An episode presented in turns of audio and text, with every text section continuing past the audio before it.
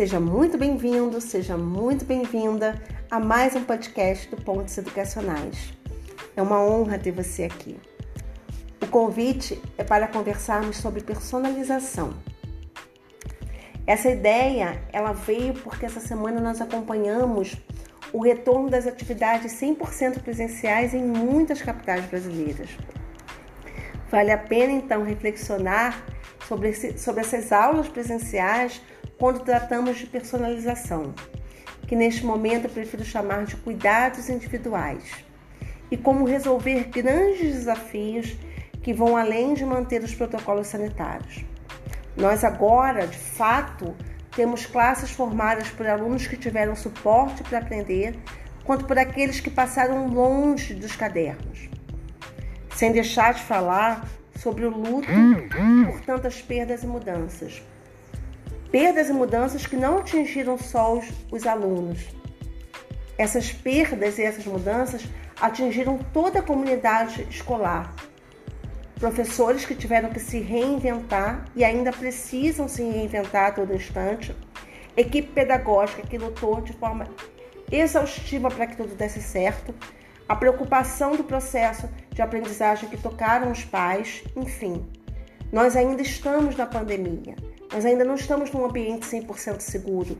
Nós não sabemos ainda como, como nós vamos estar daqui a dois meses, três meses. Nós temos uma expectativa, uma esperança, uma vontade que tudo se resolva, mas nós realmente não temos 100% de segurança. Mas falar sobre o momento em que nós estamos com os alunos na escola é falar de oportunidade. Falar de personalização pode nos ajudar nesse momento. Mas eu sugiro calma, porque sinceramente não está fácil para ninguém.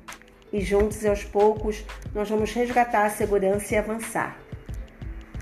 No retorno presencial, alguns cuidados são muito importantes, porque no primeiro momento nós podemos ter um foco maior na diferenciação, para que então a gente possa avançar para os objetivos, em que os estudantes consigam identificar como aprendem melhor e assim eles possam nos ajudar a desenhar o melhor percurso de aprendizagem de acordo com as necessidades e interesses.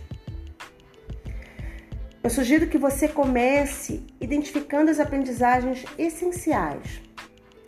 Dentre as habilidades que nós selecionamos para este momento ou para o ano escolar, quais seriam as essenciais que você gostaria de priorizar nesta reta final? E, com, e sem deixar de ter o foco no próximo ano, que é claro que nós vamos ter que fazer todo um processo de adaptação e entender melhor como nós podemos assegurar uma educação de qualidade para todos os alunos.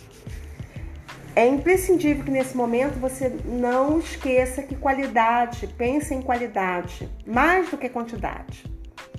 Que você saiba selecionar aquilo que, aquelas que são realmente essenciais para esse momento Feito isso, sugiro também que você parta para uma avaliação diagnóstica, porque nesta avaliação diagnóstica você vai conseguir registros escritos. E também você vai ter a oportunidade de conversar com os estudantes sobre as suas principais dificuldades.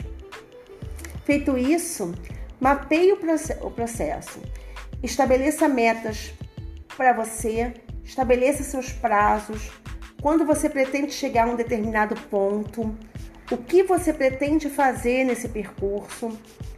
E uma dica super importante: busque o, o, apoio fundamental da equipe pedagógica. Não esqueça que você tem um orientador, um coordenador pedagógico que pode te dar suporte. Não esqueça que você tem pares que estão também dentro desse processo, que estão acompanhando esse andamento e que vocês possam juntos desenhar as intervenções que se façam necessárias. Planeje cada aula. Mais do que nunca, é essencial que o planejamento seja para cada aula. Com esses dados oportunos que você, que você conseguiu, cause no seu aluno, é, no seu aluno experiências de aprendizagem que possam facilitar os principais pontos que devem ser desenvolvidos. Compartilhe as suas dificuldades, professor com os estudantes e seus familiares. Envolva-os nesse processo.